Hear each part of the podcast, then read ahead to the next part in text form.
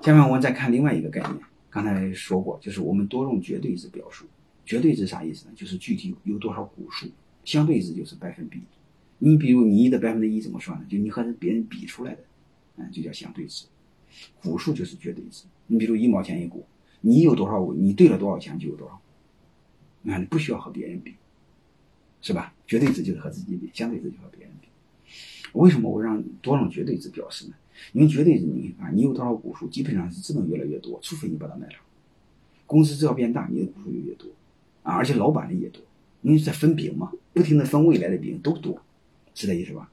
你要用绝对值表示，你会发现永远是百分之一，未来分的越多，每个人相对来说都会挤压，因为人越多嘛，每个人都在变少，这感觉不好。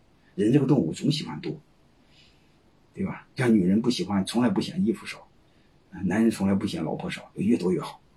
啊，所以你看怎么让大家越多越多，用绝对值表示。你比如一块钱一股，公司越大，股份就越多，好吧？你比如你正常来说做股权激励，你给员工嗯百分之一个点的股份，你一看他就嫌少，怎么也才百分之一？那百分之九十九是谁的？感觉不好。啊，你比如如果你不写一个点，你给他五十万股，当时一看他会显得很多，其实我五十万股还不如一个点多呢。但是因为人的感觉不一样，好吧？所以你做股权激励，但本质上是一个意思。嗯，但是你一定要强化绝对值，淡化相对值，好吧？你千万别闲得蛋疼，你给他五十万股，括号再加一个百分之零点一，你这是给自己找事儿。嗯，不是说了吗？强化绝对值，好吧？这是一个。下面我讲一个案例，让大家有一个概念啊。这个案例呢，就是三星灯饰的案例啊，就济南有一个小的这个这个民营企业啊，这是我和老板在一起嗯照的相啊，他老板姓贾。啊，非常优秀的一个老板，现在已经早退休了，二十来年了。啊，这个呢，就是大概是五七八年前，我请他到泰山管理学院讲课的时候，呃，我发了一个朋友圈。啊，那时候你会发现他就退休了。啊，他五十二岁退休，今年六十二岁，那时候就六十二岁，大概现在有六十七八了吧，五六年时间了。那个时候他就把股份分到了百分之四十。啊，他把三个人的企业做成了一个集团公司。嗯，我讲两点吧。好吧，讲两点，讲三点也行。讲第一个呢，这家企业每年在以百分之三十的速度往上走，他怎么做的呢？刚开始的时候，他们听我讲课呢，就是严格意义上来说，就是员工从家里拿钱买公司的股份。后来他不退休了吗？然后他后来在做第二轮、第三轮方案的时候，员工就不愿意从家拿钱了。你谁愿意从家拿钱买股份呢？他就给老板商量，说老板，我们超额完成任务。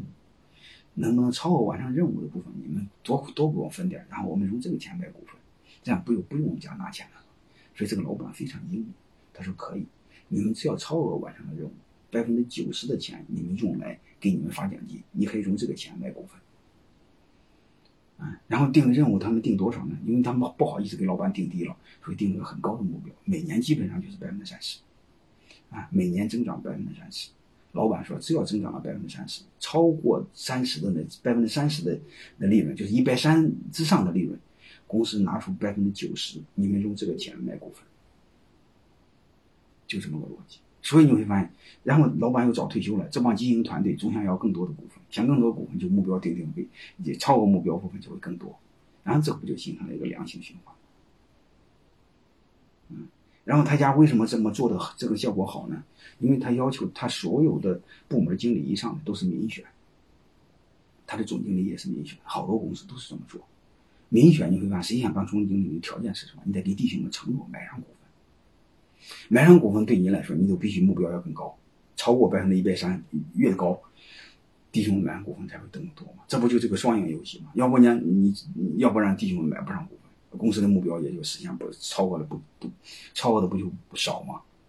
啊，如果你没超过目标，会把弟兄买不上股份，买不上股份，弟兄就把你换下来，再换别人。嗯，这不就是双赢吗？对吧？你看弟兄们想要更多的股份，然后公司就发展的会更好，但是老板就会发展也是会更好，这就叫双赢的游戏。所以他把股权激励和什么呢？和这个呃岗位精聘给结合在一起。嗯，这个都很好用，我建议你们好好把把这个用好。然后呢，他还把内部创业做得很好。啊，我们线下课的第二天下午，高老师会讲内部创业。啊，如果你们济南的同学，他那个济南有一个专门做做豆腐的叫关振轩，也是这么做的。但是这是跨行做的，大家知道跨行是非常难的。如果他不是用了股权激励，结合内部创业那个项目，他是非常难做，是做不好的。嗯，所以他们把这个做得很好。啊，老板退休了，啊，股权激励做得很好，啊，岗位精辟做得很好，内部创业做得很好。嗯，然后老板退休了，连董事长都是民选的，他的家族传承做得也很好。他的家族成员在公司，嗯，不不不做董事长，也不做总经理，只做监事长，有监督大家。谁有本事谁做，啊，而且谁又做董事长，谁的股份最多。因为这样的话，他不会坑自己，不会坑自己，他也不会坑公司嘛。他的成员利益、家族成员利益不就能保证吗？而且家族成员只是监督，你别乱搞，好吧？有机会我给你们专门来分析、来学习。嗯，当你们写到一定程度，我专门给你们分析如何做家族传承。啊，我们千万不要看这个阿里呀、啊，包括华为也做得很大、很优秀。各位不一定的，为什么？将来之后不一定谁先死呢？